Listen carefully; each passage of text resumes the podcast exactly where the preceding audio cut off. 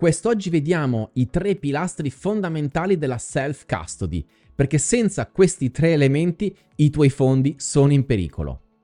Buongiorno da Marco Cattano di Sicurezza Bitcoin. Vediamo passo passo i tre elementi fondamentali di ogni protocollo di self-custody, dal più semplice al più complesso.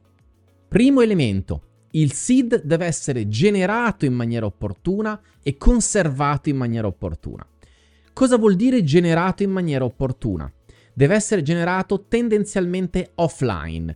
Probabilmente sai che esistono molti modi di generare offline un seed, nel senso che puoi generarlo in maniera air-gapped, puoi generarlo fornendo tu l'entropia, oppure semplicemente adottando un dispositivo come un hardware wallet più comune perché sia lui a generarlo al posto tuo.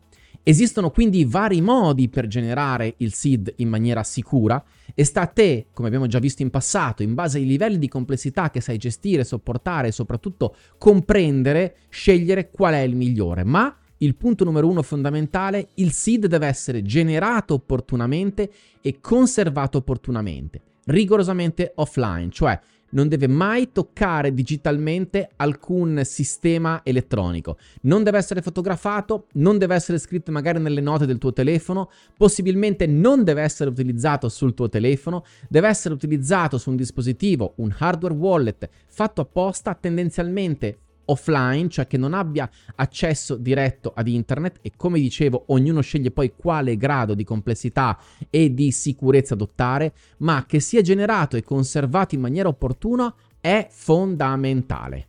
Secondo pilastro, per quanto possa sembrare banale, ma nelle mie consulenze individuali molto spesso vedo che questo è il problema, il SID deve essere funzionante, cioè tu devi essere in grado di verificare che con il tuo SID in tuo possesso tu possa effettivamente movimentare i fondi. Mi è successo di seguire individualmente persone che avevano i loro fondi visibili sul loro software wallet collegato al loro hardware wallet continuavano ad accumulare, ma per anni non si sono resi conto di non poter spostare quei fondi. Avevano fatto errori, avevano sbagliato nel comprendere come generare o gestire il loro seed, avevano per errore resettato il loro hardware wallet creando un nuovo seed, ma all'interno del loro software continuavano a vedere i loro fondi, continuavano a vederli crescere nel tempo perché continuavano a depositarli, mentre in realtà, senza rendersene conto, avevano perso il controllo delle loro chiavi private.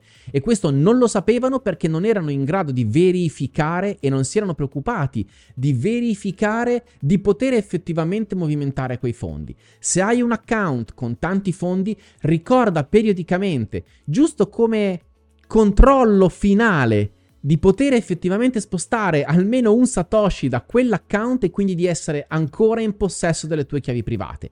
È chiaro che se hai fatto tutto nel migliore dei modi, se hai generato in maniera adeguata il tuo seed, se hai predisposto il tuo software, il tuo hardware wallet in maniera opportuna, questo teoricamente non dovrebbe essere un problema, ma ho visto molte molte volte l'errore umano succedere anche in persone convinte di essere totalmente al sicuro, intervenire proprio qui, nella reale capacità della persona di saper muovere i propri fondi.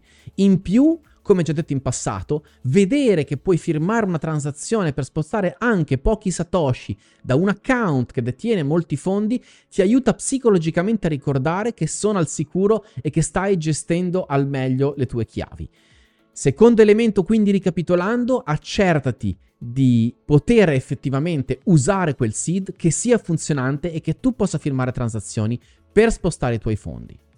Terzo e ultimo elemento, accertati che il PIN che protegge il tuo hardware wallet sia veramente veramente sicuro.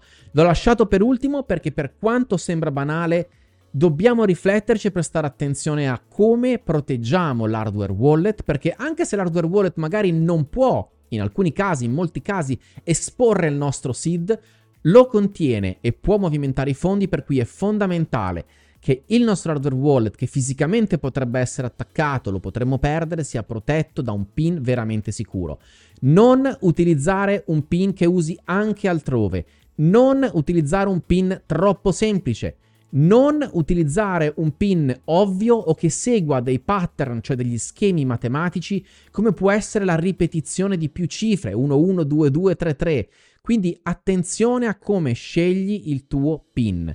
Se cambi il PIN durante il tempo, attraverso il tempo, accertati sempre di aver ben chiaro qual è il PIN prima di spostare i tuoi fondi.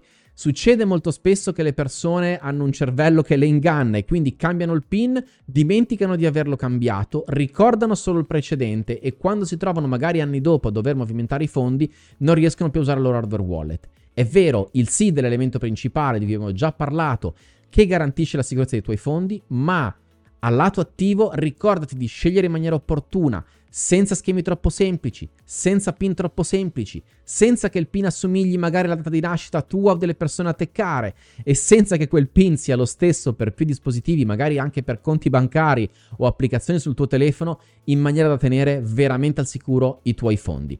Questi tre pilastri fondamentali della self-custody devono sempre rimanere ben chiari, in maniera che i tuoi bitcoin siano davvero al sicuro. Se vuoi verificare e vedere una consulenza individuale, mi trovi su sicurezzabitcoin.com oppure supportandomi su Patreon puoi avere il mio supporto in itinere giorno per giorno durante il mese attraverso la chat di Telegram.